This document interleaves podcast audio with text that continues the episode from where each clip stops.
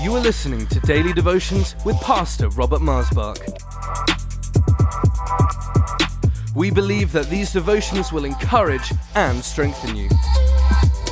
So tune in, connect, and be blessed. For any more information, please visit us online at life church u k dot org. Welcome to Life Devotions, and thank you for joining me today. In your hands I commit my spirit is the title of this devotion.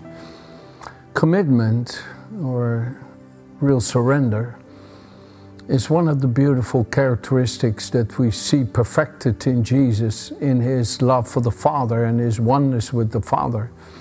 It is really the work of his salvation that he took his surrender, his humility, in his submission to the Father to the extreme of death on the cross.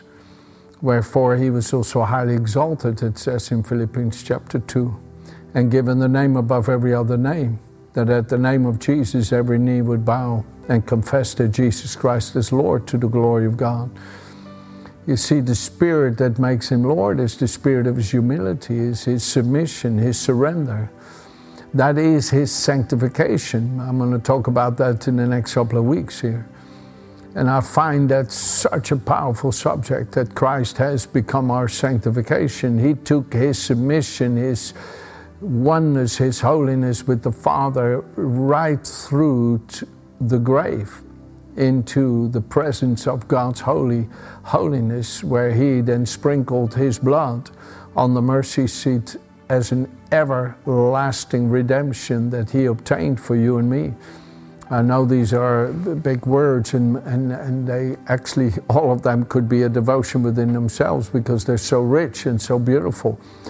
But you see, Jesus' submission, his surrender to the Father, is what he imparts to you to transform our inclination, our motivation, so that we from within us become wholly devoted, wholly consecrated, dedicated. Anybody, anybody sitting here will have a heart that is deceitful, as Jeremiah says in chapter seventeen.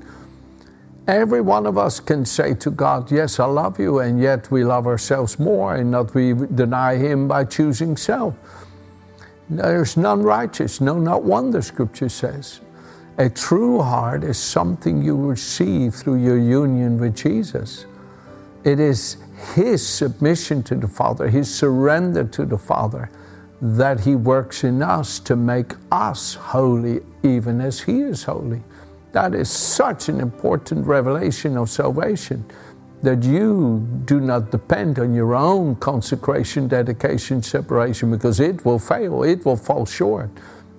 But you yield to your, through your union with Jesus, to his submission to the Father, his surrender, him giving himself. He gave himself to the Father for us.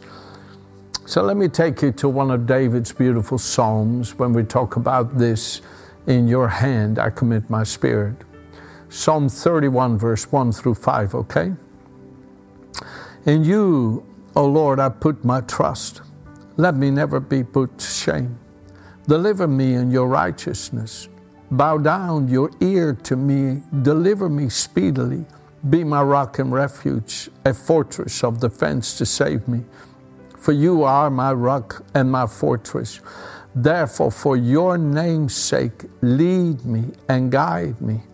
Pull me out of the net which they have secretly laid for me. For you are my strength. Into your hand I commit my spirit. You have redeemed me, O Lord God of truth. Wow. Into your hand I commit my spirit. You have redeemed me, O Lord God of truth. You see, David was prophetically here speaking of what Christ was going to accomplish within the nature of man, to be able to give to each and every one of us who receive him as Lord and Savior. It is, to me, the great saving work Of my of Jesus, that he works in me the willingness and the ability to obey the Father. In Deuteronomy chapter thirty-two, listen to this for a moment. This is Deuteronomy chapter thirty-two, verse one. Give ear, O heavens, and I will speak, and hear, O earth, the words of my mouth. Let my teaching drop as the rain, my speech distill as the dew, as the rain drops of the t- on the tender herbs and the showers on the grass. For I proclaim the name of the Lord, ascribe greatness to our God. He is the rock.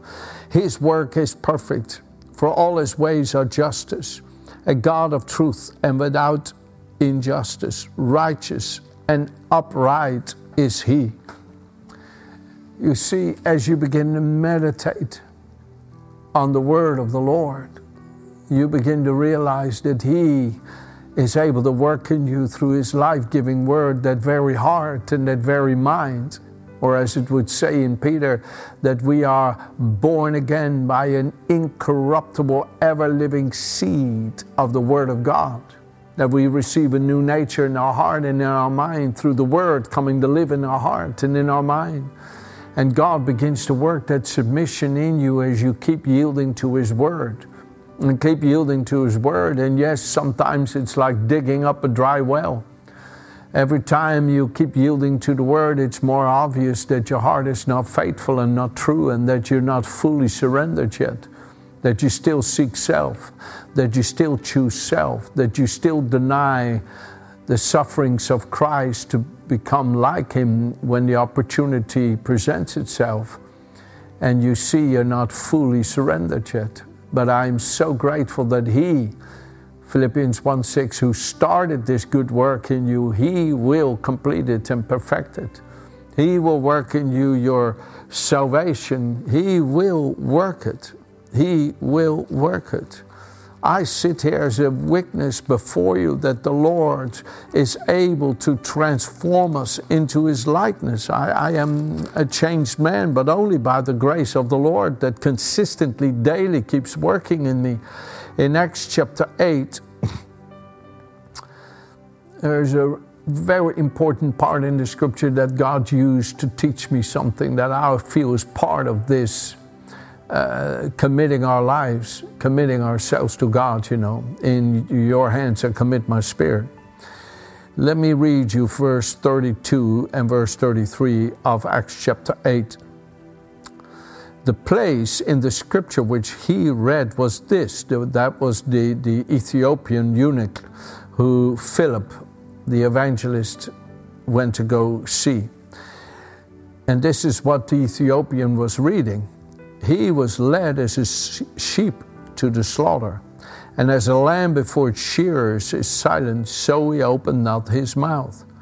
In his humiliation, his justice was taken away. And who will declare his generation? For his life is taken from the earth. So the eunuch answered Philip and said, I ask you, of whom does the prophet say this? Of himself or of some other man? And Philip opened his mouth, beginning at the scripture, at the scripture, preaching Jesus to him. The statement in verse thirty-three, in his humiliation, his justice was taken away.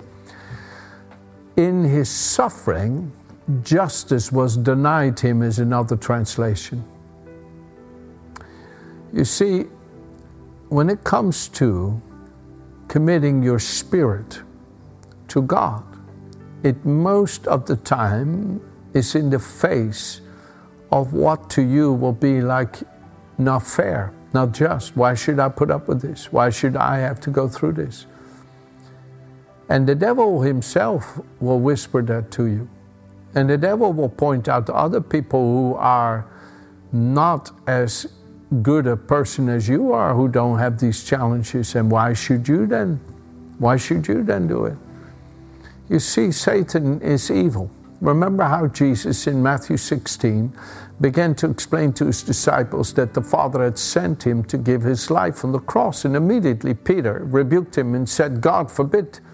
And Jesus turned around and said, Satan, get thee behind me, for all you are thought of are the things of man and not the things of God. Peter did not yet at that moment distinguish the difference between the mind of the Spirit and the mind of the enemy. We also have to learn the difference. that there is a mind that is of the Holy Spirit by which we're empowered to lay down our lives sweetly in submission to God, trusting Him, relying on Him.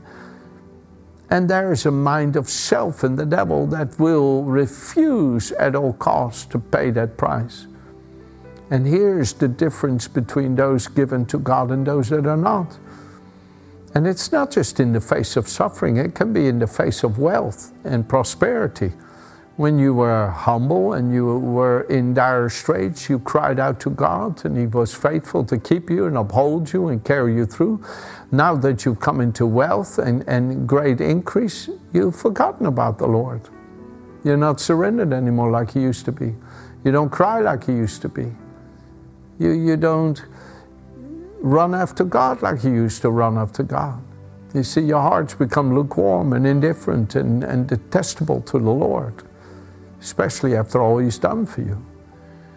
When it says, into your hands I commit my spirit, this devotion, it's so important that we commit our spirits to God, not just in the times of trial and testing, but that we commit our spirit to God in the time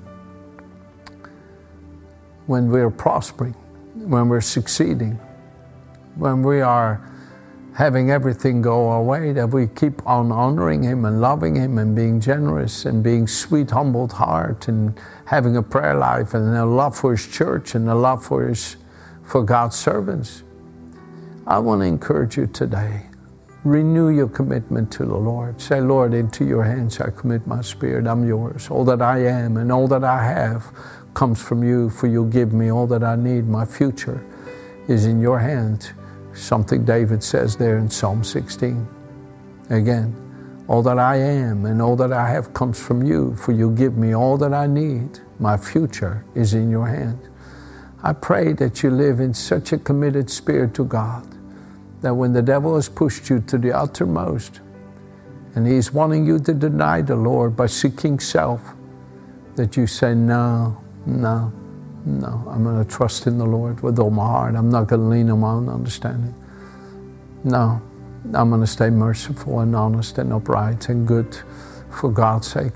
I'm going to keep loving and blessing. I'm going to keep doing what's good in His sight because God loves me and He is worthy of the praise. Amen. Let's keep committing ourselves to God. Have a good day.